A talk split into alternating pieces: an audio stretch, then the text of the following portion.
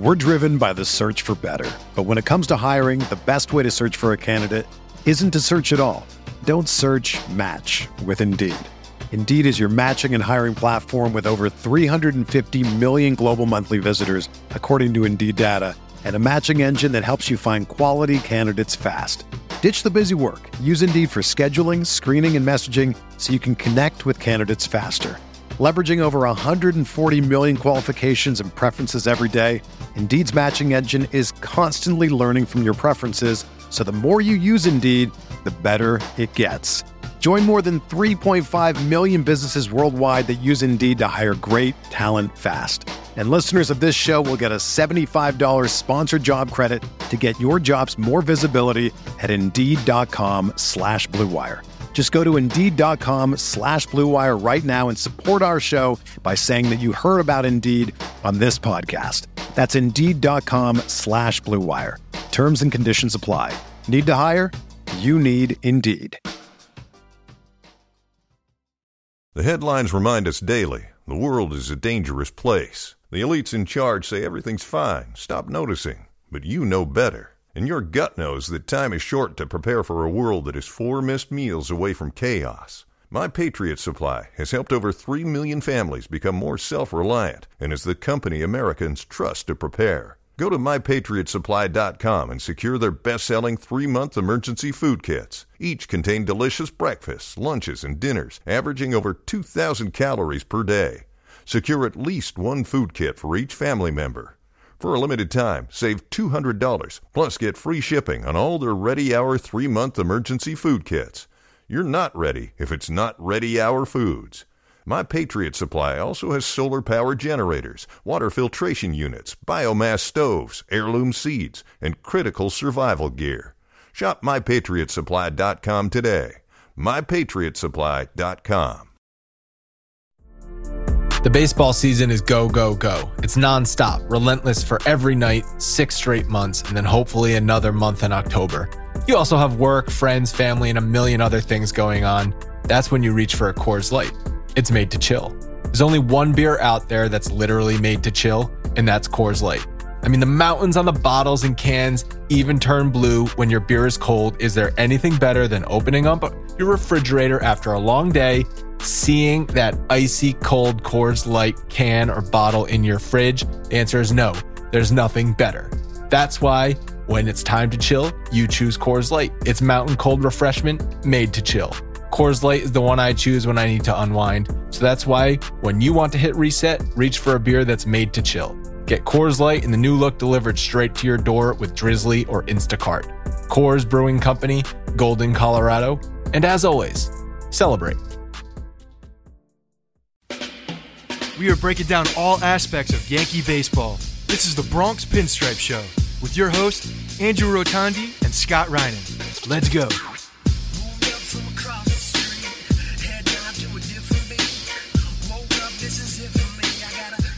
What's up, everybody? Welcome to the Bronx Pinstripe Show, episode 511.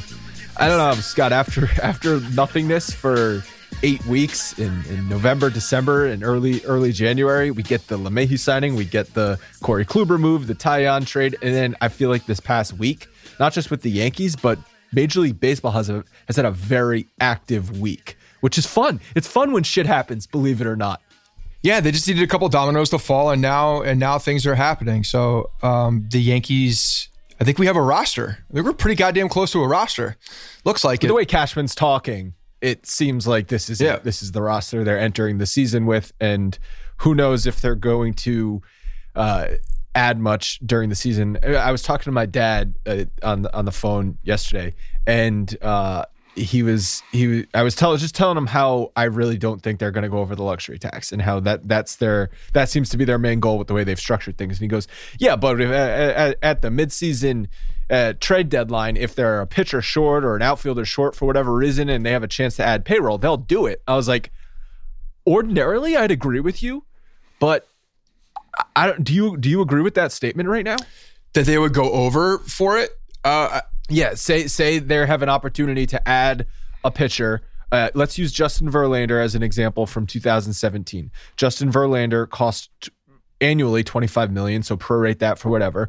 But the Astros basically got him from the Tigers for for uh, a bag of peanuts. And and and that's it because they just took on the salary.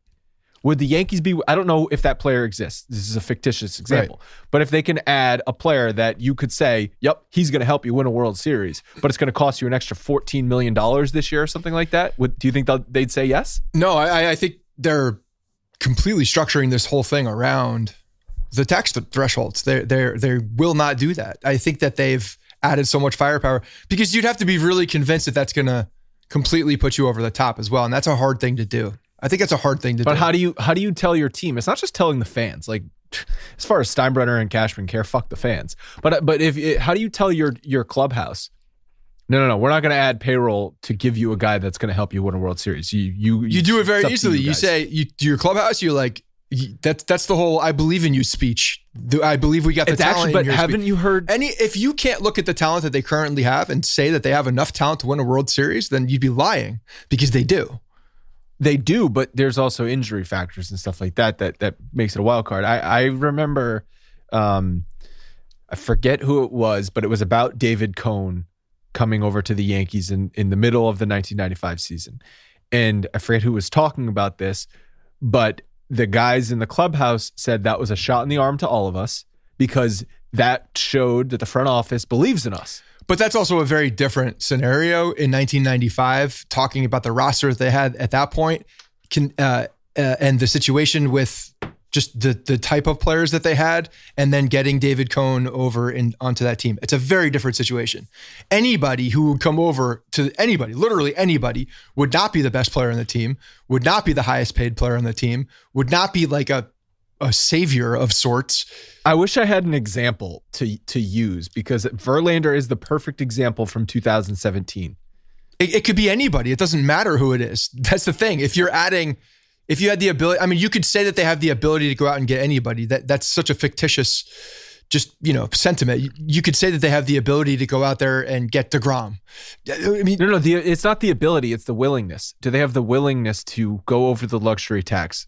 in order to win a World Series. We would never we would never know the actual truth of that until the book is written because it would not be stated in that until way. July 31st. It would not be stated comes around way. on the calendar. It would not be stated in that way. It could be that the deal didn't work out. No, but we explored know, it. The deal didn't work out. We can we can I know, but we can, you know, we can make our own. Brian Cashman's been when, very when honest recently. Comes. Very honest. Yeah, very honest. I mean, very honest. Maybe some may say a little too honest. Well, I mean, that's what you've been asking for. You've been you've been asking and and yearning for transparency from this man, and he's basically coming out and just uh and just delivering. Those, I feel like this quote, is those Gary Sanchez quotes were were were pretty pretty pretty good. They were pretty okay, honest. So I was going to ask you where you wanted to start this episode. What's the biggest news? Yeah, we can bury. No, we'll talk about that later. There's there's there's things that have happened. We've we've added people. We've gotten rid of people. So this is good yeah, the Yankees made a trade with the Red Sox. That doesn't happen every day. Adam Ottavino goes to Boston. The Yankees signed a relief pitcher, Darren O'Day, and Tanaka's time with the Yankees is over, and he's going back to Japan. Where do you want to start? What, what's what's the big news to you? Well, I think Tanaka's probably the big news. The fact that he's not coming back. I think we both expected that to be the case. There was a potential, you know, before, probably before. um Kluber. Uh, before Kluber's Kluber, money is Tanaka's and, money. And before the I mean the, the two pitchers having Jameson Taillon on there as well pretty much end sealed the deal at that point. You're just adding too many damn bodies. But I knew he would. But because of the luxury tax, he wasn't. Once Kluber was signed, they weren't signing. Unless they made a unless million. they made a move like Ottavino to to get rid of Ottavino's contract and and shift things around, which they did. But um, yeah, I think Kluber and then Taillon, just on a, from a bodies side, you know, looking at how many people are there that need to be in the major leagues and have major league contracts just wasn't going to work out. So that's the the, the so, big news is that Masahiro Tanaka is not going to be on this team, and he's going back to Japan, which was always an option. Right now, they're nine million bucks under the luxury tax entering the season, and I believe that's because they want to have a little bit of flexibility to add payroll in the middle of the season. Maybe not a big name guy, but if you need to add a couple million bucks, you want to have that that room. So really, the Kluber signings ended ended talks with Tanaka because even he made he made comments in his introductory press conference back with his old team, the Rakuten Eagles, he said I wanted to sign back with the Yankees, but it became clearer and clearer as the offseason went on that I was not in their plan. Well, and also it was probably going to be a he wanted more than a one year deal, I would assume, to stay in New York as well. I think he would have taken a one year deal though. if as as you choke to death because you're eating you ate popcorn like a freaking lunatic before the show. Who eats popcorn before they're going to record? Because it was in front of me. Kernels. Bevan made it. Kernels they're, getting they're stuck watching in your a movie downstairs. It's cold and raining, and I wanted the popcorn. How do you walk by popcorn and not take some? I I don't like have the ability. To, you don't like popcorn? What- I, I hate that it gets stuck in Oh my, my teeth. I You are Larry David. very- you are Larry David. I'm a very anal retentive person. The and popcorn I is cannot delicious. stand eating things that get stuck in my teeth. popcorn is delicious, and uh, I, there's no possible way I can walk by it and not have some. Same thing with Don Mattingly. Don Mattingly does the same thing. Reaches in the stands, grabs some popcorn.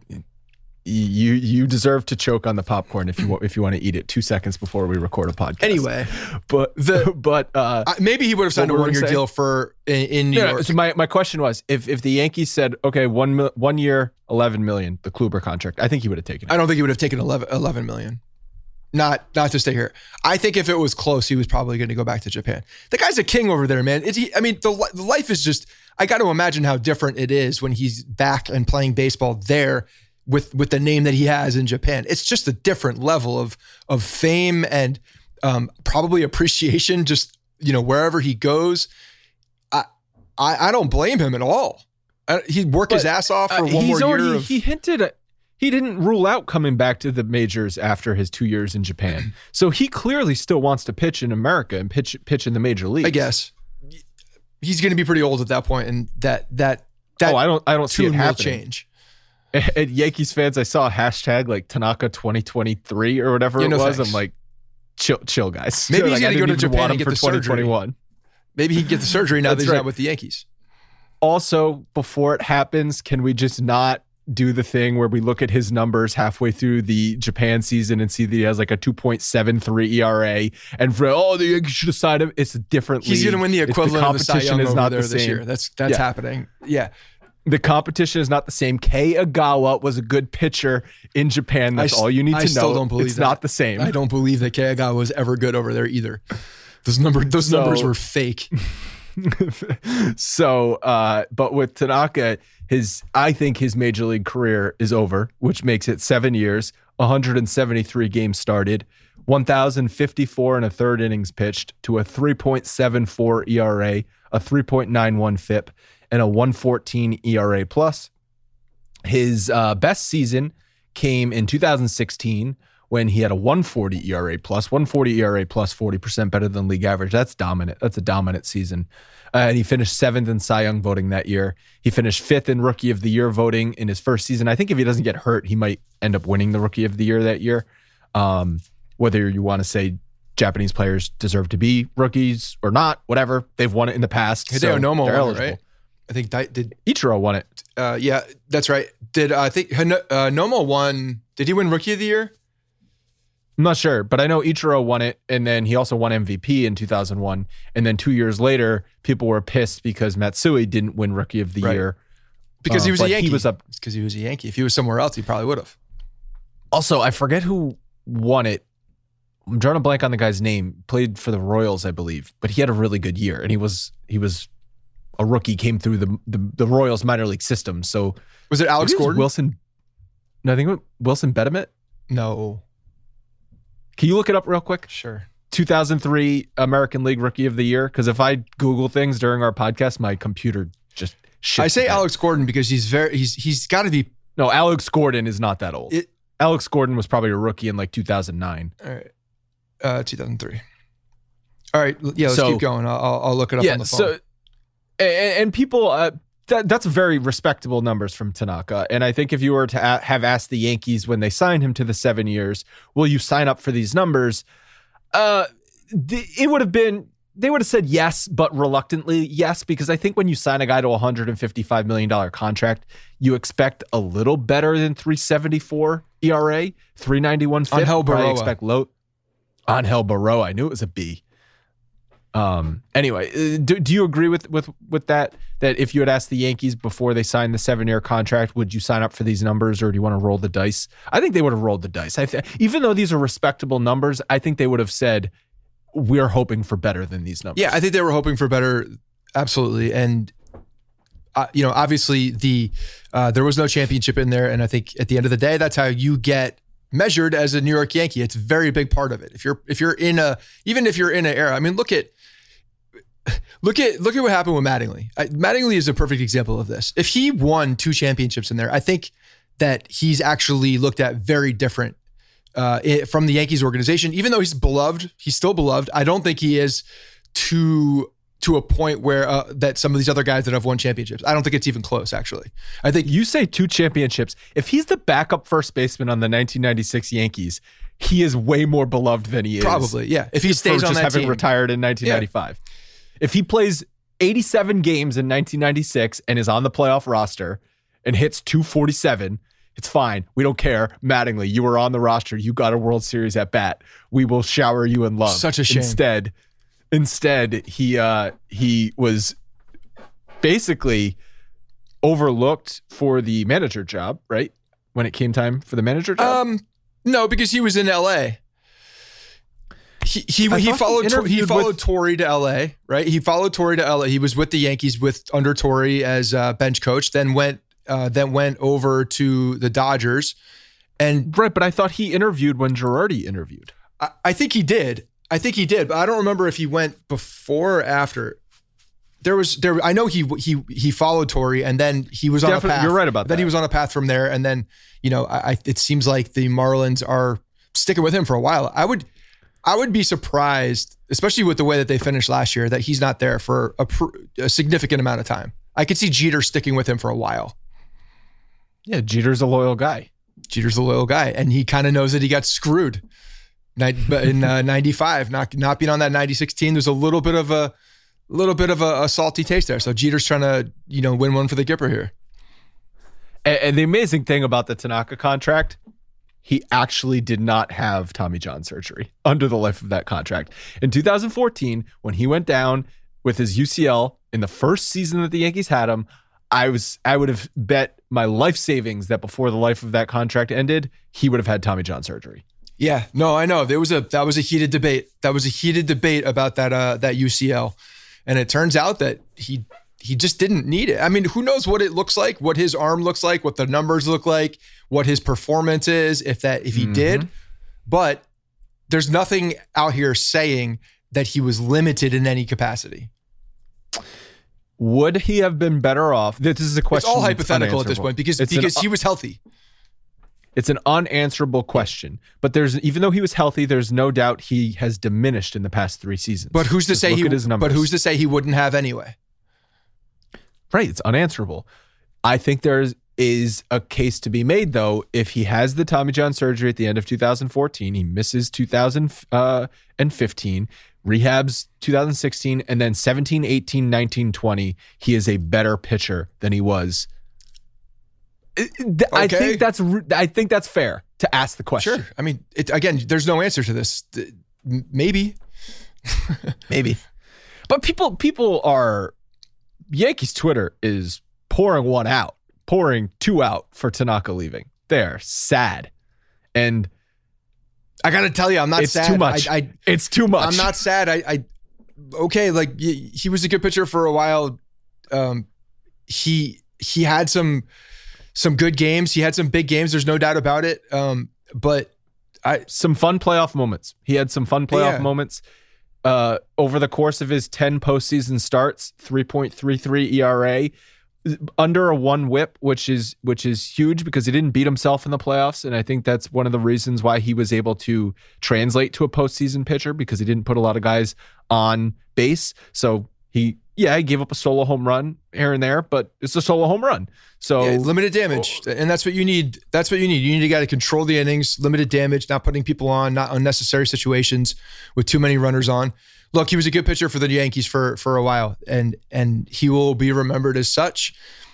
I I don't think that um, history is going to, you know, put him on any kind of pedestal by any means. The fact that one, I was expecting him to gone be gone. I was kind of ready for him to be gone because we we had already seen what we knew what we were getting out of him, and it wasn't it wasn't any more of this guy that was a a, a shutdown playoff guy. Playoff Tanaka is is a thing that I didn't have a lot of belief in any no it's not that i didn't believe it it, it wasn't as a uh, it wasn't like oh he can go out there on a given day and dominate. He can go out there on a given day and limit damage. We didn't know. It was, he was way very too much 50, of a roll of the he dice. was, yeah he yeah. his stuff just wasn't as good and it just it just didn't give you that same level of confidence. So i'm at a point i've said this a, a hundred times i'm ready for some kids.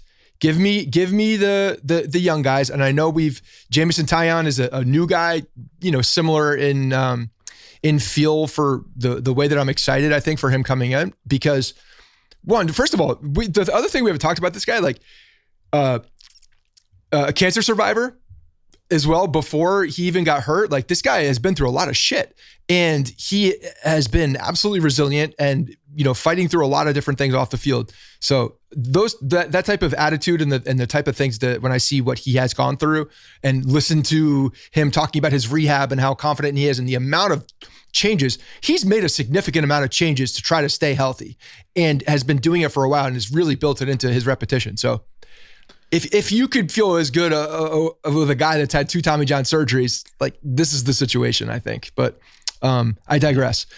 Tanaka was a good yeah, player. So to to to tie a bow on the Tanaka thing, he's he's not a guy that I'm gonna ever really think about again. that's that. And, I mean, that's and that, that's that, cool that's not to, that's not to diminish what he did because I said very very respectable numbers and some great playoff moments that uh, that that that I'm so happy that he did and we witnessed. But in 10 years from now, I'm not going to opine for the Tanaka days. It's just, I'm just not. Because we didn't win. That's it. That's what it comes down to. It, it's all about that. If he won with the Yankees, we would be saying very different things right now. That's it. Because he would have had bigger moments yep. that, that led to a championship. And he probably would have yes, been a, if, a, big piece of that. And it wasn't the case. So guess what? In he wasn't good enough. in 2017, he made three post, uh, three or four postseason starts, and they were all fantastic. And if the Yankees go on to win a World different, Series, different year, situation. 2017 is a big year for a lot of reasons, and yes, yep. it it it definitely hurt uh, Tanaka's tenure with the Yankees, especially in the mind of fans. Unfortunately, yeah. So I wish Tanaka all the luck in Japan. The next time we talk about Tanaka, uh, it's probably going to be at Old Timers Day 2025 when he returns and gets a nice standing ovation. Awesome. Looking forward to that. I will drink a beer, hopefully in a stadium. Uh, so before we move on to the other news about uh, that the Yankees made the trades and the signing, so because you mentioned Taillon and, and the starting rotation, Fangraphs actually projects the Yankees to produce the most war for starting rotations in, in Major League Baseball. And that shocked me. 18.3 projected war based on their depth chart projections over the Mets, over the Padres, over the Dodgers, White Sox, Nationals. Those are the is next. That, is that one of those stats though when you're looking at the team and the depth of the um of the rotation, the way that they have it? Do they base that on the guys that they believe also will get starts? Well, no, because you can only. I mean, it's the way. Yes, yes, but at the same time, you can only have so many guys make so many starts. So it's it's kind of like that's in the calculations. So I don't know. I, I got to see the way that they do that because it sounds like. Well, I can break it down for you. because there are a lot of guys that can contribute that are probably better than most when you go four, five, six, seven on every other team. Right, but they can't all all make 30 starts. No, they can't make that many starts, but they can I'm saying they can piece it they could piece it together and I don't know if Fangraphs does that because the back then because of the depth is going to be stronger than most other that's a factor. It's definitely a factor, but I still think it's a boomer bust rotation. And here's how they break it down. Gerrit Cole 5.6 projected war. No arguments for me. Corey Kluber 2.9 more. I, I think that is a lofty expectation to have basically a three war season for a guy that hasn't pitched in two seasons. Yeah. Could he do that? Yes. Could he make three starts? Yes. So it's just some of these projections I think are are far too great. And Luis Severino 2.3. That is way too high, especially with the comments that Brian Cashman made on WFAN. He said um, he tempered expectations about Severino, said a safe range is a late July return, and then they will deploy him as they see fit. So Severino might not even be a starter when he returns. In Yeah, they're gonna have- He might be a bullpen. Well. I mean, he has to say that. Cashman has to say that. He has to set expectations here to be completely at zero. Anything we get from him is going to be gravy in whatever capacity it is because they have no idea what the rotation is going to look like at that point. They have no idea when he's going to come back uh, and and be ready to go on a major league mound because they're going to roll him across. Uh, they're going to bring him that's bring an- him back slower. That's a 16, uh, right? That's a 16 month recovery if it's late July. but they may not need to. That's the thing. Like it all depends on the situation. There's so many things that, uh, in, in play for for Severino. There's no reason for them to give any kind of projection. Look, this is this. You know me in projections, man. Like I think they're complete horseshit. Like I think literally there's just a bunch of nerds in a room throwing darts or looking at their computer games and figuring these things Yeah, out. It, makes no it's sense. Excel spreadsheets just spitting out. it numbers. makes no sense. It's it's based on nothing. What is it based Well, on? so- nothing. Okay, but from using your own brain, do you think Luis Severino can produce 2.3 WAR this season? Probably not If because he- I don't if- think he's going to be. I No. don't think he's going to be a he's position gonna to, have to be there. He's not gonna have a time. He's not gonna have the Right. They say Jordan Montgomery 2.2, Jameson Taillon 2.1, Deivi Garcia 1.4, and Domingo Germán 1.3. That's where they get the uh, the numbers. So from. there's that. That's kind of leading to what I'm saying. If you look at some of these other It's rotations, seven starters. It's they, I seven bet they don't even go that that deep, especially with over one war. I- I'm just speculating completely. I haven't looked at it, but um, anyway, it's because of the depth at the end of the day. And yes, there's there's it's it's got potential. There's there's there's uh the ability to be very top heavy, but also the ability to be consistent. You know, I mean, Corey Kluber might be a three, might be a four type guy, and you might see a lot of those in there. Who knows? Jameson Taillon might come out and dominate. It's possible. The Brian Cashman also said uh, we're going to have a sit down with Domingo Germán when we all get to spring training about the domestic violence suspension and all that kind of stuff. I mean, obviously they've talked to him already Right. at some some points over the past two years, but Domingo Germán, I think people are just. I think some people are wrongly just assuming he's going to be the the pitcher he was in the first half of 2019, and I think he's going to go through some hurdles because this is that's a this is a mental thing he he's going to have to pitch with as well. I mean, he's got a full that- spring training to go. I mean, maybe who knows? There was just a report right before we started recording that uh, uh, about the 154 game proposal that was sent out to uh, to the so that's a week that's a week less. yeah, but uh, but they're but starting it a month late uh, the the season. So so they're going to cram 154 games into extended playoffs, months? DH, universal DH. Oh yeah, all the goodness is in there. I'm sure. How are they going to cram all those games into five months? Seven inning double headers. Yeah, that's a thing. That's that's moving three forward. three inning three inning triple headers. Yeah, probably. one inning nine headers. whatever whatever the rules they snuck in on us last year, they're going to stay here for forever now too.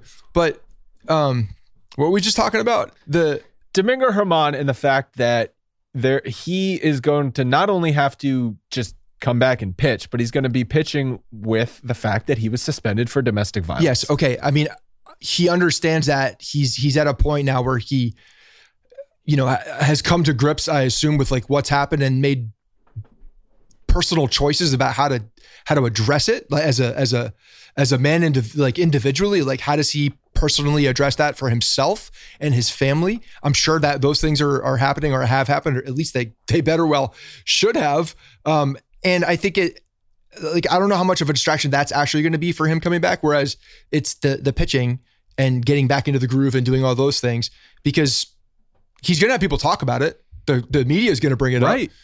That's the th- that's the thing. but Whether it's not he's like he good doesn't or expect bad, that to gonna be- happen. He's got to. He's not. But that's something you have to deal with. Fine. Whether he goes out there and pitches seven shutout innings or gets knocked out in the third inning, it's going to be talked about, good or bad. It's going to be talked Well, about. he sh- if it's he should bad, be ready it's f- why are you having this guy in the team? He shouldn't even been on the Yes. team. He can't pitch, and he's and he hit his hit his wife. And if he's good, it's going to be well. Do we really want to be rooting for a guy that hit his wife? Of course, of course, and these are all So these are all so things it's that. a lose lose situation for her. and it's it's it's not a good situation for fans either. Trying to root for a guy that's playing for the Yankees, the, the laundry that we all root for, uh, but just just a bad guy. Like nobody wants to root for that. it's dirty. It's dirty. So, look, they're gonna have that that conversation with him, the, like sit him down or whatever. I don't know what they're what that's going to be about. Are they looking for specific it's going to answers? be about the. It's no, gonna, I know what it's going to be not- about, but I'm I'm just saying is is okay. Are we we're going to have a sit down and just make sure that like what what is going to be said in a meeting like that that makes any difference that that hasn't been done already? I think it, they're going to be setting him up for what he's going to face this season as far as I mean, he should know that. Okay, but If he doesn't understand what's happen, Zillow he's a and Brian moron. Cashman and and all of the all of the guys are going to get in there and they're going to be talking to him Yeah, about. I'm just that. saying mean, I don't know what that's going to do. I like I, I don't know what they're going to get from that conversation. They might find out a, he can't a man handle that's it. They, they might. Yeah. What if they find in that meeting he's not going to be able to handle it? if they find it that, that he hasn't learned that he's like you know making making light of a situation I, I could see that you're you're going in and trying to uh, identify where he is right now with what that situation was. And yes probably That's what I'm feeling comfortable mentally, not physically. Well, and feeling comfortable with um the way that he answers it because the media is going to be asking him situa- uh, situational questions like that too and talking to them. So if he's giving answers back that they're that they don't believe he's changed or uh, believe that that he's made steps to to become a better person then yeah i could see them just completely cutting it and just saying that's it and releasing him. I could see that happening too yeah, I agree. Um. So and honestly I, I think the road. fine good like do what you got to do That, that's why I just don't think you can bank on. on you can't Germán. you can't back on It's any of these guys for multiple reasons That's what I'm saying. It's boomer bust. You said it could be very steady. It yeah, if be. Corey Kluber stays healthy, if Luis Severino comes back earlier than expected, if Jordan Montgomery, No, I, I didn't say steady. what, I said I said they could be a bunch of number threes, number fours, meaning that they they could they could come back. Also, yeah, Kluber. The other option is Kluber might be pitching, but he's just not Corey Kluber. He's just a number. He's just a guy out there throwing throwing pitches. You know, giving up four runs in six innings or five innings. He could be that too, and and stay healthy. But he just may not be the effective Corey Kluber anymore because he can't do the same things.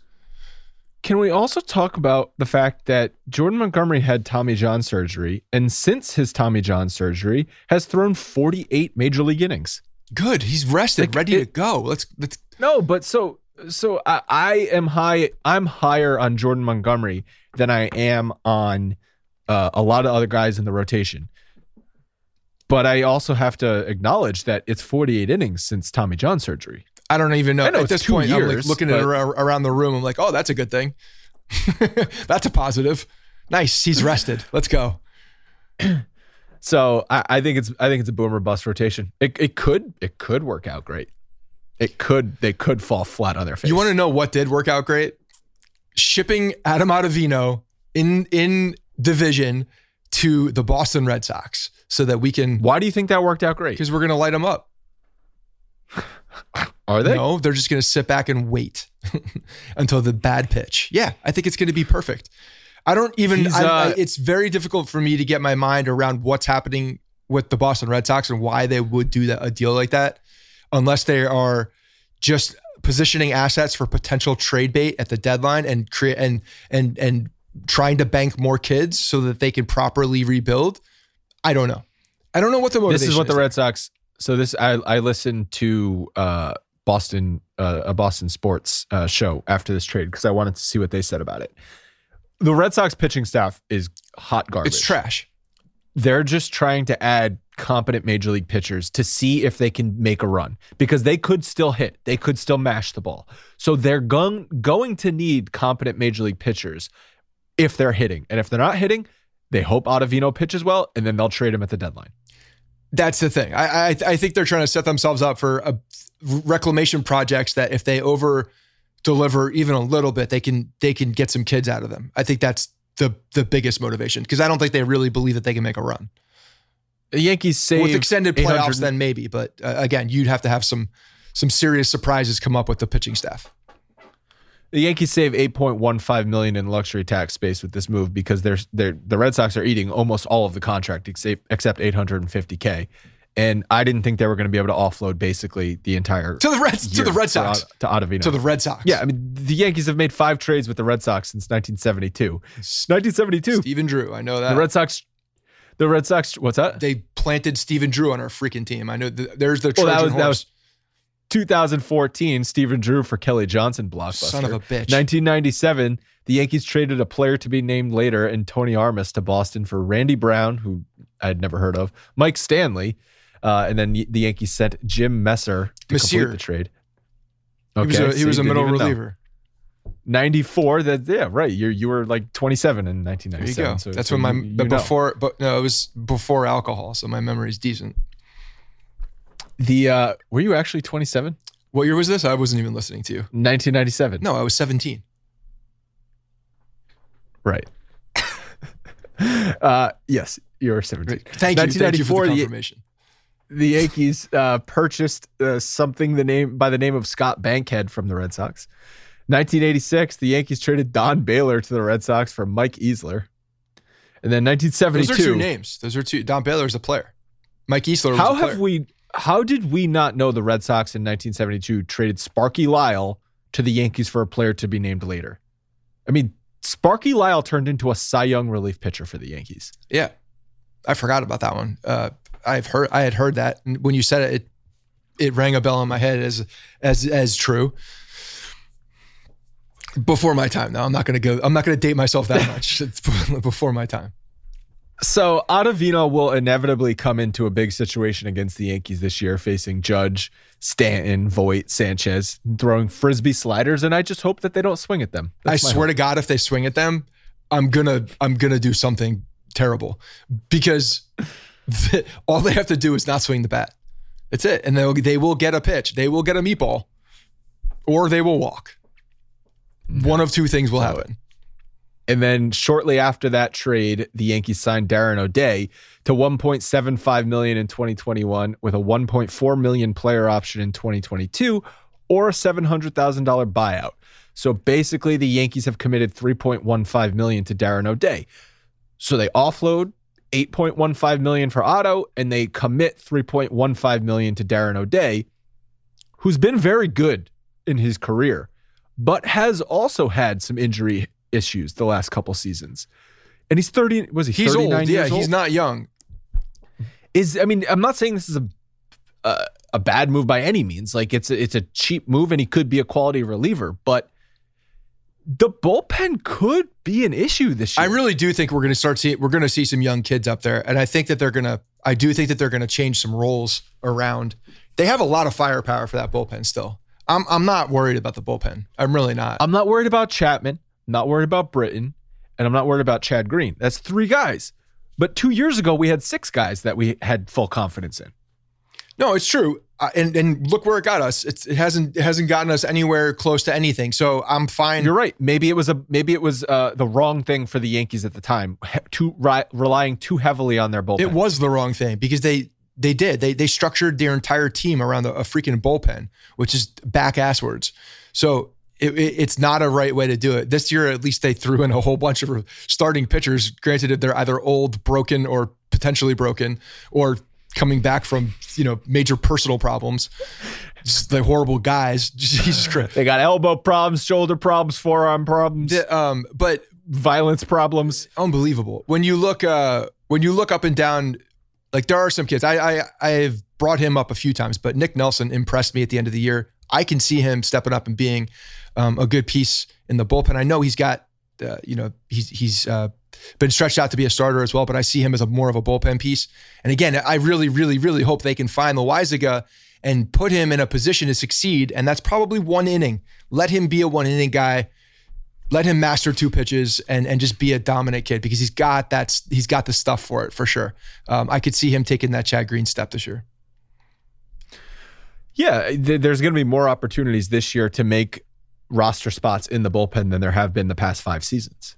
Definitely, definitely. And and oh by the way, the starting pitching staff, uh, the rotation is so deep that not all of these guys are gonna you know be in that rotation. You may see towards after the All Star break, after the trade deadline, somebody get turned around and and, and uh, put into the bullpen as either a you know a swing guy or or heck even if it's like a, a Severino coming in later, he may he may come in and be you know just a a, a very integral piece that that is able to go two innings, you know, in uh, the the sixth and seventh or the fifth and the sixth, and get through you know the heart of a lineup, and then you know um, put in the other guys uh, in the back of the bullpen. So it would not surprise me if one of those guys that we're we're talking about right now as a starting pitcher was a was a piece in the bullpen at the end of the season too.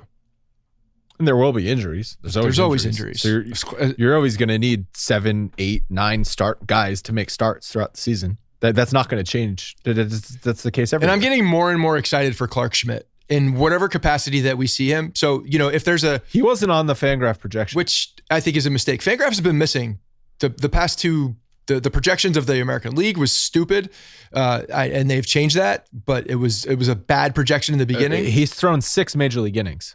So it's like but you have to look at. I mean, there's so many of these considerations, and I know you can't go nine deep in the in the Yankees rotation with their projections, but I do think that he's going to be one of the guys in there, and potentially more. I could see that uh, them him getting more innings than Deivi Garcia. Actually, I could see that.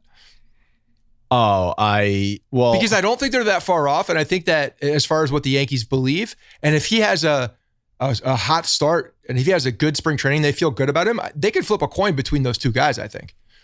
But I think all else being equal, Garcia is going to get the a start over Garcia to start.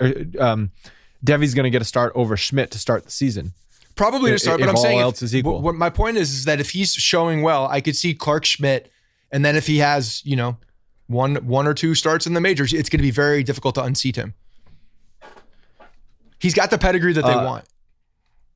Eh, eh, eh, yeah, but he's a rookie. He's it's an unknown. You you say that because I, I understand why you're saying that. He's a highly ranked prospect, and there's guys talk about his stuff, and he already had his Tommy John surgery in college, which is great. Let's hope he doesn't need a second one like Jameson Taillon. So I get why you're saying all this, but at the same time, he's never done it. I don't need people to to show me on the major league level that they can do it. No, I know. When they're I'm not saying he prospect in that can't do it. in I'm not saying he high. can't do it. But but here's the other thing about Deivi Garcia is, I, I He's done it. He's made good starts in the majors. I don't think that he's going to be a long term starter. I just don't believe it. I don't believe that the the Yankees it. size. I think that the Yankees baby Pedro, baby Pedro is not gonna not gonna he last. doesn't throw like Pedro throws though either. I mean, he in stature and some of the things that he does, he he certainly resembles Pedro, but he's a different pitcher. He's a different type, uh, different type of pitcher in, in the the the arsenal. You know, in the uh, the pitches that he actually throws. He doesn't have the same velocity. he doesn't have the same very movement. few like Pedro. Yeah, exactly. I mean, I know that, but the the comparisons, it's like uh, We're driven by the search for better. But when it comes to hiring, the best way to search for a candidate isn't to search at all. Don't search match with Indeed. Indeed is your matching and hiring platform with over 350 million global monthly visitors, according to Indeed data, and a matching engine that helps you find quality candidates fast. Ditch the busy work. Use Indeed for scheduling, screening, and messaging so you can connect with candidates faster. Leveraging over 140 million qualifications and preferences every day, Indeed's matching engine is constantly learning from your preferences, so the more you use Indeed, the better it gets. Join more than 3.5 million businesses worldwide that use Indeed to hire great talent fast. And listeners of this show will get a $75 sponsored job credit to get your jobs more visibility at Indeed.com slash Blue Wire. Just go to Indeed.com slash Blue Wire right now and support our show by saying that you heard about Indeed on this podcast. That's Indeed.com slash Blue Wire. Terms and conditions apply. Need to hire? You need Indeed. I saw MLB put out yesterday the comparisons for um, Jasson Domínguez, I saw this too. Bo Like, Jackson, what, the hell? Mickey Mantle, and Mike Trout. Go ahead. Good Uh, luck, kid. It's Go get him. Mickey Mantle, Mickey Mantle, Mike Trout, two of the greatest baseball players to ever live, and Bo Jackson, perhaps the most freakish athlete Yeah. who has ever walked the planet. I mean, couldn't they have thrown like a Yasiel Puig in there or something to like give him some, you know, because I could I could see a, a Puig comp, right? Like physically, there's a there's I- a Puig, I don't a know. The kid's seven. He's, he's never played 17. organized ball. There's a He just got his learner's permit, Scott. I'm ju- who the hell knows? He doesn't have to drive a day in his life. I don't want him driving. I like Yasiel Puig is at least giving the kid some, uh, you know, a, a possible expectation that's within reach. A low expectation is what you're saying. Yeah. You want to temper expectation. Well, Jasson Domínguez, we're going to talk about prospects in a minute. Actually, um, that's probably a good segue. This podcast is sponsored by BetterHelp. Is there something interfering with your happiness or is preventing you from achieving your goals? We've all gone through a lot over the past year plus with COVID. Well, BetterHelp will assess your needs and match you with your own licensed professional therapist. You can start communicating in under 48 hours. It's not a crisis line, it's not self help, it's professional counseling done securely online. There's a broad range of expertise available, which may not be locally available in your area, and it's available worldwide. You can log into your account anytime and send a message to your counselor. You'll get timely and thoughtful responses. Plus, you can schedule weekly video or phone sessions so you won't ever have to sit in an uncomfortable waiting room as with traditional therapy. BetterHelp is committed to facilitating great therapeutic matches so they make it easy and free to change counselors if needed. It's more affordable than traditional offline counseling, and financial aid is available. BetterHelp wants you to start living happier today. You can visit their website and read their testimonials that are posted daily to see for yourself. Visit betterhelp.com slash bronx21. That's betterhelp, H-E-L-P, and join the over 1 million people who have taken charge of their mental health with the help of experienced professionals. We have a great special offer for our listeners. You can get 10% off your first month at betterhelp.com slash bronx21. One more time, betterhelp.com slash bronx21 the MLB updated their top 100 prospect pipeline, and Jasson Domínguez is number 32. I thought he was going to be higher just from all the. I hype. did too, actually. I thought he was going to be higher as well. I thought he was going to be like at least top 20, if not top 10. So I, I, I really believe that that MLB pipeline is saying, okay, we're putting this guy as high as humanly possible, but we got to see one inning of organized baseball in the United States. he's he's got to he's got to get a hit in professional baseball Yeah. before we can anoint him the next Mike got to see something.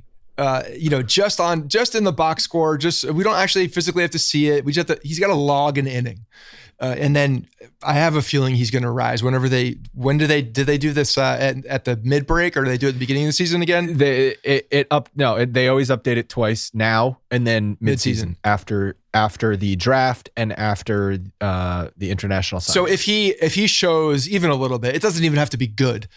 If he just shows like a little bit of power, if he shows the bat speed, he you know he makes a throw. It doesn't even matter if it's accurate or does anything productive. He just has to show a cannon. Any of these things, once he shows it in the United States, playing organized ball in a minor league system, which I assume that will hopefully happen, he will uh, he will be climbing those ranks even higher. and as far as the Yankees division is concerned, Wander Franco is the number one overall prospect with the Rays.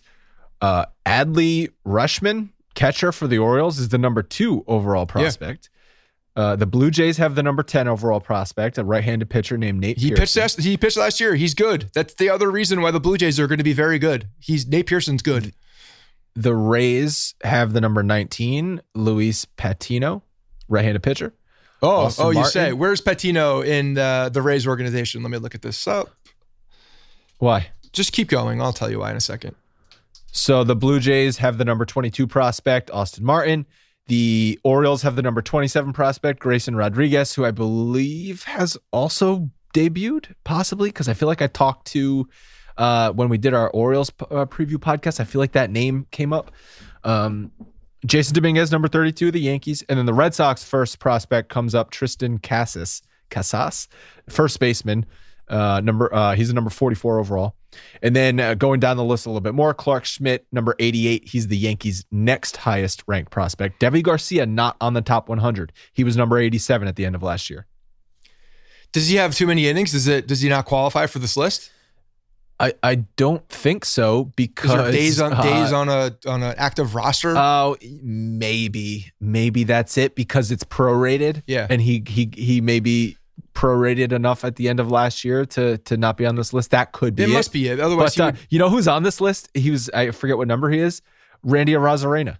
Rosareno? is on the list, and the dude hit like 17 postseason home runs. So I don't know how these are calculated. Like I don't know what they consider time or not time. okay. So this uh, Luis Patino is definitely going to be pitching in the major leagues this year. What what no, what? Why did you? What were you looking? I up? wanted to look at who this is. This is probably one of the guys. You were gonna look up who who you hate that Kevin Cash is bringing out of the No, bullpen yeah, yeah, to well, throw that too. 119 miles I- I'm an just hour. no, you know, I, I told you that I don't believe that they're going to be as as uh, uh, there's going to be this big fall off from the Rays that everybody's predicting because of Snell and Charlie Morton. I just don't believe that's going to be the case because I think that the Rays are have done such a good job in their minor league system and in the way that they've brought people up, finding gems out of absolutely nowhere.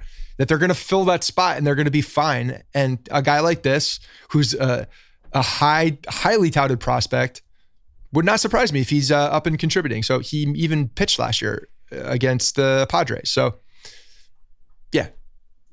I expect him to be nasty. You're just trying to figure out. You're just trying to figure out who's going to ruin your life. yeah, I'm just expecting. I'm, I'm I'm trying to identify who's the you know the the substitute because that's what they're going to do. They're just going to plug in another guy, and and they'll Yeah. get production.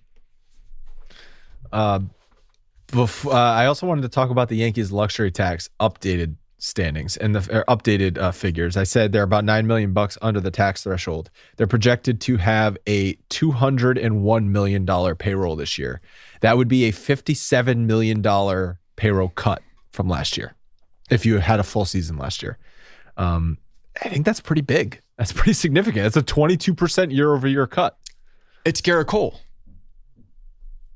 There's a big What do you there's there's a big Cole? piece in there. I mean, they went over. They're they're identifying. They, they knew what they were doing. They're going after Gerrit Cole. They there was more money on the books, and a lot of it came off this year. I mean, there was a good amount of, of money that came off the books, and they just didn't fill it Yeah. the same way.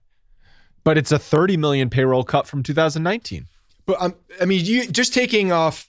You know, you take off of um, you take a Tanaka off, and you replace it with Kluber or Jameson Taillon. half the money. Yeah, it's half the money. Yeah, so, I mean, look at Tyon. That's that's a, a significant I, lower. I get it, but do you think the Yankees are are in a position now where they should be cutting payroll when they're in this championship window? no, I think they should be getting better. But I, I, I, I also look around the roster and I can identify the fact that there's not that many places to do that unless we're getting rid of somebody. As of now, no team is over the tax threshold. Do you think this is COVID related, or do you think this is I'm using the c word collusion amongst owners to you to treat these the tax threshold like a hard salary cap? It's uh, yeah. I wouldn't be surprised if there was discussions about this. Be like, okay, nobody's going over it. Nobody's going over it. I won't go over it if you won't go over it. Um, but I do think a lot of that, the reason why that's potentially even happening, if that, if those behind the scenes things were happening, is because of COVID, because of the unknown. There's such a big unknown still, even still, that you know they don't want to put themselves in a position to uh, to pay even more when when when they may not have to. Uh, yeah, I, I think this if this this would be the first year in Major League since in history since the tax threshold was implemented that no team goes over it. If if indeed no team, goes it makes sense that this is the year. There's there's economic instability in the league, so these guys are trying to save their money. They didn't become rich for you know overspending. These guys are all frugally. They're they're they're all uh, fiscally um, conservative. I think you you could see a lot of them in the way that they've gotten to where they are. Yes, they've been very good at business to to, to get to this point, but they've been smart. They're not stupid But I could see I could see a guy like Steve Cohen who just bought the Mets and who has made some good on moves. GameStop. Uh, I mean, the guy just spent two point seven billion dollars to bail out some some some hedge fund that was on the wrong side of the GameStop stock. Yikes. But I could see him just being like, "Screw you guys! I don't care about this luxury tax threshold. I want to win." Yeah, I you know you also have to fit into the boys club too. There's also uh, a little bit of that. I wouldn't be surprised. No one will ever say that this is true, and and some people may think I'm an idiot for thinking this, but I firmly believe that there's collusion in every industry. I believe firmly believe that there is an insider insider uh, discussion on a lot of these industries, and I and I think Yeah, proving it is the, the hard part. ownership the ownership of professional sports the oldest boys club the that has the, the- probably probably in it's up there with with uh, uh, you know american businesses as far as industries go that's definitely one of them that has been around for a long time I I also don't think it's a coincidence that it, this would be happening in the last year of the current CBA. Well, that's that's another that's another piece of this puzzle you're absolutely right Yeah. Uh, there's instability up in for the labor 20 relations, instability in the economy, instability, instability. I keep saying instability, instability. I was my like, grammar, Is that, is that a word? inst- I wasn't going to call you on it because I wasn't 100% sure. there's instability in everything. There's there's just you know everything is uh, fragile at this point. So yeah, It's unstable, but it's but it's instability. it's instability. not yes, it is unstable. Correct. So, yeah, I think that the COVID, I think it's maybe like you said, boys club talking over over over scotch, over cigars on on whatever, not on Zoom because that that's there's evidence there and you can't have the evidence. So Some whatever the encrypted Zoom is that rich people have. And I think the CBA coming up for renegotiations definitely For sure. a factor. And if you don't think that they're they're aligned for that, you're nuts. You're nuts. Oh, yeah, the like I know you're not allowed to do this, I mean, they started but you're fighting ob- last oblivious April to when what the, reality is in this planet. If you don't think that these guys are talking, we're going to have a baseball season this year. Maybe it's going to be 150, what, what, one, well, however many games it's going to be. And then we're going to have another labor fight after it's going to be a doozy too. It's going to be a doozy. It was like literally the shit that happened when there was COVID and they were negotiating to get back on the field. That is just precursor. That is a preamble to the absolute heavyweight boxing fight we're going to have this coming December. and the the owners of right now are positioning themselves to uh you know to to be able to withstand some body shots and, and go for the haymaker because they're going to be the one in the driver's seat. Like like like it's, We mentioned- it's you know I know the the um, MLB Players Association has been strong, prob- probably the most uh, the strongest players union in all of professional sports at least historically. Not not so much recently, but they've um they're in for a fight because the owners are definitely have, have gained strength for sure. We mentioned some of Brian Cashman's comments, obviously the stuff on Gary Sanchez, but he talked about Brett Gardner and he was asked if Gardner's going to return to the Yankees. He was very vague. The takeaway here is Brian Cashman said he's very talented and his career is not over, but where continues to be TBD. It sounds like they are, I don't, want to say out on Brett Gardner because I won't believe it until I see it.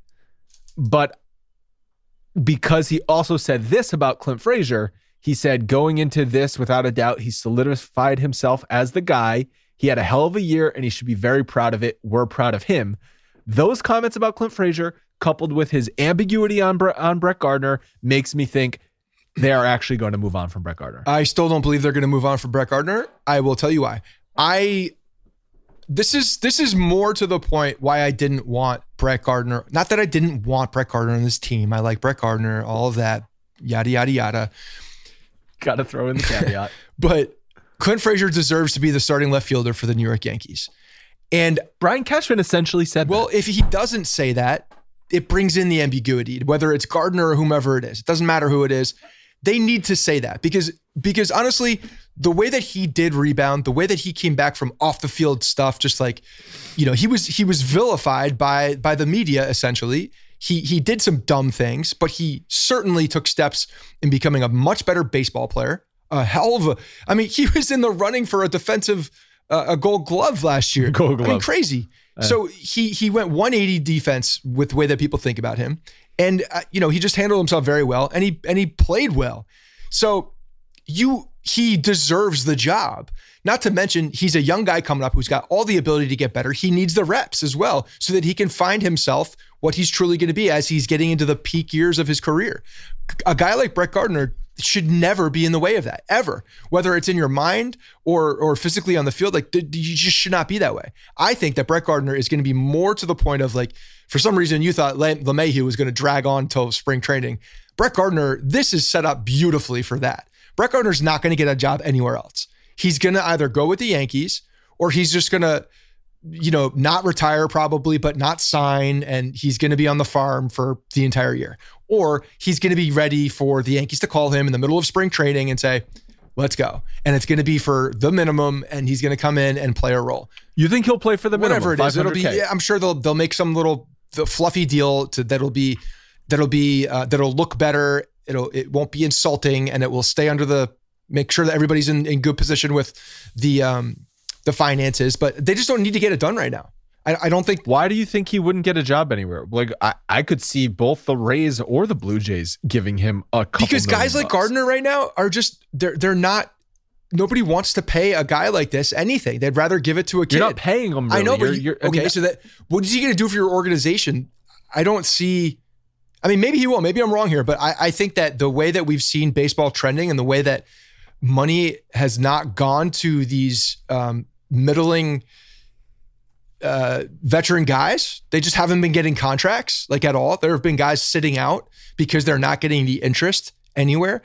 The teams are rather put a younger guy in there and see if they can you know, build some build some equity with a young guy that's overplaying what he's what they're paying for him, and at least there's some upside there. There's no upside for Brett Gardner for another team. No, you wouldn't be doing it for for because as soon as he has a You'd bad a it- bad week, he's going to be nobody. Nobody's going to want him on the team anymore. Yeah, and I guess like wh- wh- who was it? Uh, David Dahl didn't he get like two and a half million Like, bucks he or something like that? nothing. Yeah, exactly. Yeah. So I, I just don't see the And market. he's a more upside guy. He's more upside. Than, He's younger than Gardner. He's a at this point in his career a better player than Gardner. Gardner has more leash as a New York Yankee and more uh, more value as a New York Yankee than anywhere else. I, I would certainly argue. So I- Yeah, that's still the case, obviously. Okay, so so maybe you're right. Maybe maybe March 10th we hear, oh, Brett Gardner came in to Yankees camp. He signed he signed for the minimum or he f- signed for a million bucks or something. yeah, like, it wouldn't that. surprise me. Or, If, Ros- it wouldn't surprise me if Brett Gardner was at camp like unsigned and he's just like coming in to work out. he just shows up in the parking and then lot. and it's just assumed that that's going to happen potentially, and he's going to be. But they're gonna they they're making it very clear right now. They're they're making sure that the media understands this, all the fans understand what's happening. Is that so? Uh, you know, Cashman saying we like the roster here, the way it's going uh, right now. I, I could see us walking into the season like this. Clint Frazier's our guy. All the positive things about him, all the support right there, and and then if if Gardner does come on, it's an afterthought. It's a it's a depth piece. And you know what? I'm fine with Brett Gardner. He, if he's the fifth outfielder, I'm totally fine with that. My problem is if Brett Gardner is re signed, then unfortunately, because his name is Brett Gardner and he's been here for 12 years, for whatever reason, he's going to get more playing time than he deserves. That could still happen even if even if everything I just said happens as well. Because once you get into the season and you're on the you're in the clubhouse and at the dugout, you know, Aaron Boone looks around and he he, he sees his guys. Brett Gardner all of a sudden starts getting getting hot, you know, pulling some Matt Holliday, uh, you know, uh, getting swole and, and hitting bombs into into right field. Never know. I hope I, I but I, I think they're anointing right now Clint Frazier as the starting left fielder, which he deserves. And good Good. for him. And the doozy comments that Brian Cashman made were about Gary Sanchez and the fact that he did that ESPN interview about a month ago saying that the Yankees never talked to me about why why I was benched. Brian Cashman fires back with I think the whole world knows why he was benched. It's pretty much self-awareness at this at that point. You had a horrible year on both sides of the ball. You lost your job in the most important time of the season, which is October baseball. I'm not sure if there's an explanation necessary. Your play speaks for itself, and you either play well enough to keep playing or you don't. Whether you were told directly, I'm not saying he wasn't, I'm not saying he was, I don't really care. Wow. Damn. Bam, tell it like it is, Cash. I mean, Damn. at the end of the day, he's he's absolutely right. he didn't play well. He didn't play.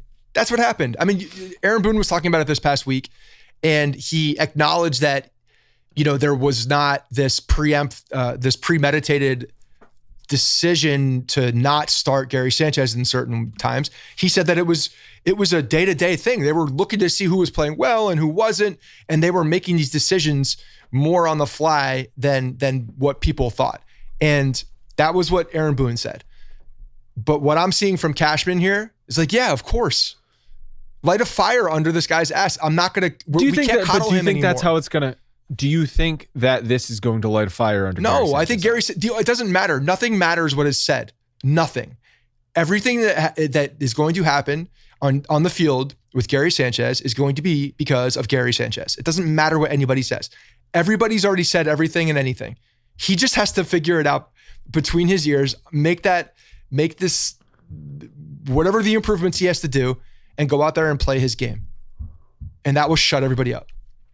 Th- these this is like almost like a moment of whatever the next level of candidness is for Brian Cashman. Like he he's had his moments of of being candid, but this is almost like uh he blacked out for a second and just said exactly what he was thinking kind of moment. this but this is also very evident for me that this is it like you need to figure it out and probably not late in the season either you need to figure it out first half of the year if you're not that guy then you know we're we're gonna that that's where i could see a potential move being made at the at the deadline is is uh you know bringing in someone that you know maybe has some familiarity with some of these guys or whatever has the ability to make a transition uh soon and like a, a, a good transition well would not surprise me if that was the case. But again, man, like if Gary Gary walks out and starts playing well and plays up to his expectations and has a, a, a good approach mentally, which I think is very important for him, he could become an all star. He could be an all star next year. Wouldn't surprise me either.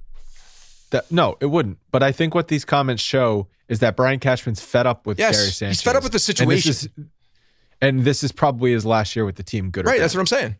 Oh, I don't know about good. No, if good, I, I I disagree. I think if he comes out and plays very well, then then we're, we're talking. I don't know. about I don't know if cat. I, I, th- these are fed up. This is. I am fed up with that question. I'm fed up with that player. I'm fed up with all this talk about it. Kind of, kind of moves and and I kind of comments. I don't. I these comments. I They're just true. There's nothing. I know they're. There's I know nothing they're like true. inflammatory about them, or nothing that's embellished in any way. Why do you think they re, they they gave Gary his arbitration money? Because there's more value giving him that than anywhere than It was anything a pure else. val- pure value thing. It wasn't about that we still believe in the player. It wasn't about any of that. It was this is the best value for our roster in 2021 and we're just going to move on after that. Look, you're Yes, could could he could he win an MVP? Could he hit 275 with 35 home runs and play all-star level defense behind the plate? Yes, cuz he's that talented. And in that case, well then you just cannot move on from him because it's too good. But if he just turns into a pretty good player again, I think they could easily move on. And I think that's probably what they want to do. well. You're right to this point. He ha- he would have to have a phenomenal year for them to to make a different decision in that way because there's going to be a contract involved. There's going to be a term involved. Right. There's going to be a commitment involved, and you got to feel really good about that commitment at this point. And and there's been so much on uncertainty on in his play and and uh, inconsistency with the way that the seasons have gone that it's going to be very difficult to even look at one really good year and and believe that that's going to be the norm moving forward as well. Because you'd be doing, you'd be giving him a contract based on a really good 2017 and a really good 2021. Those are very far and apart pure well i mean it would be and pure god-given abilities like we know that's there if he could if he could if he could book if he could go in right now and and put a per, a performance that's you know on par or close or whatever just shows that he's got that same ability then it's really hard to deny that the talent's there that the, when you're when you're uh, when there's a big gap in between like that All I know is that if Gary Sanchez gets benched again in 2021, there's not going to be any uh, sit down conversation with him. No, no, no. There's going to be a player acquired at the middle of this in the middle of the season to play the catching position. That's what's going to happen. It's it's going to be that drastic.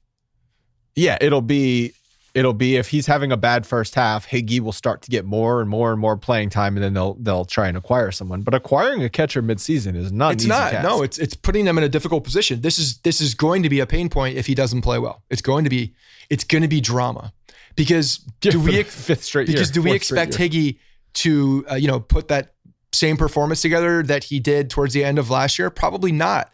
It's going to be harder for him to, unless he's just really developing as a player, one of those late bloomer guys who's coming out there and and you know making his these um, uh, these these adjustments at the major league level and becoming a, a confident uh, catcher at the plate. If he does enough with the bat, like I, again, I, I do believe if they see enough defense back there, they will just sit on that. That's all they really need. They don't need the bat necessarily. They just need you to not be a problem um, with the bat. They need you to not be nothing. Yeah, a- and I don't Higgins' think Gary defense is good enough to to you know to be a backup guy, to be a defense first catcher, and I think that's what they need to win a championship. I don't think they need production out of the catcher position to win a championship. I don't think it's a, a requirement, a prerequisite. I don't I don't believe that. I think there's enough to go around. Whereas if you have good defense and it's stable and the and the rotation is going well, that can be enough. And Sanchez is not going to be a backup. He's not that type of player. No, not here. Definitely not here. No. So if if if he loses his starting job, then that's it. You, you just gotta you gotta move on. Just don't even carry the dead weight on the on the roster because if you're not gonna play him, he's just gonna be a problem if he's if he's on the bench. So so what's the I, I mean. I, I don't see that. I don't see that. Oh, you mean if they acquired somebody? Yeah, Yeah. He would probably be in a trade. They would unload him in Yeah. some capacity to a team that's looking at the upside. Yeah. All right, that's going to do it for today. We're going to be back at you on Tuesday with a mailbag only show because we have a ton of mailbags. And there's also uh, a lot of news about the Blue Jays. You're probably saying, why the hell aren't you talking about all the moves the Blue Jays have made? We will talk about that on Tuesday because they got a hell of a lot better. Any last words for for this episode? I'm just very impressed with the Adam Ottavino trade. The fact that they got rid of him and absorbed all of that money is unbelievable. That's just that's just one of those brilliant pieces. Until Ad, uh, comes out there and is like, uh, you know, the uh, the best the Rolaids reliever of the year for the Red Sox. Until Otto puts up an, another 1.7 ERA and strikes out Judge Sanchez and and, and Stanton. But I mean, it's it's the the the um, the move where you get rid of Ottavino, his entire contract pretty much, and then you turn around and sign Darren O'Day, who's been a pain in the ass for the Yankees for a long time, a long time. Those years when, when in Baltimore, he was a pain in the ass. Uh, you bring in He's a guy, a good reliever. He's been a very good, very reliever good reliever for eight straight yes, years. Yeah, you're you're improving the player. And it was, uh, yeah, oh, so definitely. Ottavino sucked last year, and at the end of 2019, he was terrible. Yeah, but he had a horrible September and then a bad in the playoffs. Let me ask you this. If Ottavino, instead of making $9 million, his contract was for $5 million, do you think they would have traded him? Uh, it would have been close. That's like, if you say $3 million, I would say no. $5 million is borderline.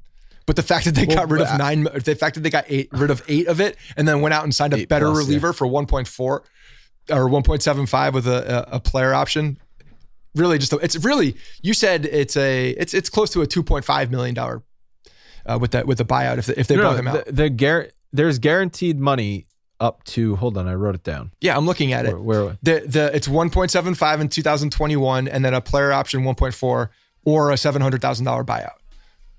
So it 2.5. Oh, so if if O'Day declines the options, the option, they can pick it up for 3.15 million. Okay, so there's a kicker in there if he outperforms it, essentially. The Yankees have the ability yeah. to overpay to keep him. So they're only committed to 2.5 for the sal- for salary cap purposes. It's 2.5, which is the 1.75 plus the 700 buyout. Yeah. Great deal, great deal. I mean, it's it's it's yeah. beautiful manipulation, beautiful. I mean, he did deal with a ton of injuries in 2019. He was on the uh, injured list for elbow, sho- elbow, shoulder, and hamstring. As a 39 year old, he had a bad day. Those are 39 year old injuries. That happens to me when I when I uh, when I rake leaves sometimes. exactly, and this dude's thrown submarine on the mound. You know, it's one bad day. It can can spiral. All right. Uh, as I said, tune in for that mailbag only show. We will talk to you guys then. Hey guys, thanks for listening to the Bronx Pinstripe Show. Make sure you find us on iTunes and subscribe so you can get all new episodes directly onto your phone. If you do like the show, we'd love for you to take a minute and give us a five star rating and review on iTunes. It really helps us out and allows us to create more shows. We're on Twitter at Bronx Pinstripes and the same on Facebook. You can always find us there talking Yankee baseball. Thanks again, guys, for your support. Really appreciate it, and go Yankees.